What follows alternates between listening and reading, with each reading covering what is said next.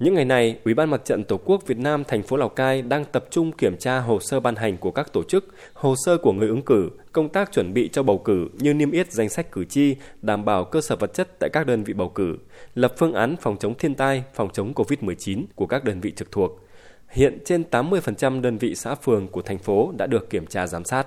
Ông Đoàn Văn Ngàn, Chủ tịch Ủy ban Mặt trận Tổ quốc Việt Nam thành phố Lào Cai cho biết. Ngoài ra thì chúng tôi giám sát thường xuyên thông qua cái nắm à, thông tin, tiếp nhận, giải quyết đơn thư. Nhưng đến thời điểm thì trên địa bàn thành phố cũng chưa nhận được cái đơn thư nào à, và ý kiến kiến nghị nào về liên quan đến công tác bầu cử. Nhưng mà thực tế thì chúng tôi vẫn phải đi nắm để có những cái giải quyết. Ví dụ như cái hội nghị cử tri vừa rồi và có việc à, cử tri có thể chưa hiểu, nghĩ là nó không đúng. Nhưng mà khi trao đổi thì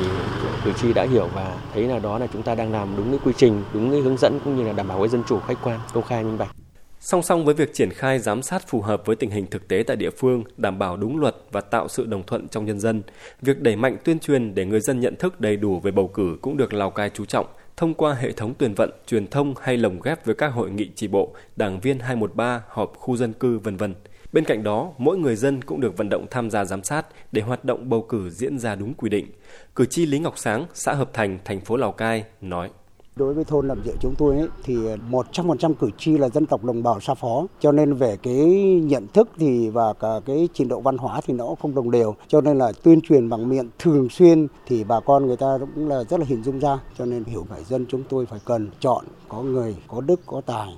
để xứng đáng ờ, phục vụ cho nhân dân và từ khi ờ, triển khai về công tác bầu cử xã Hợp Thành đã tiến hành tổ chức ờ, rất là tốt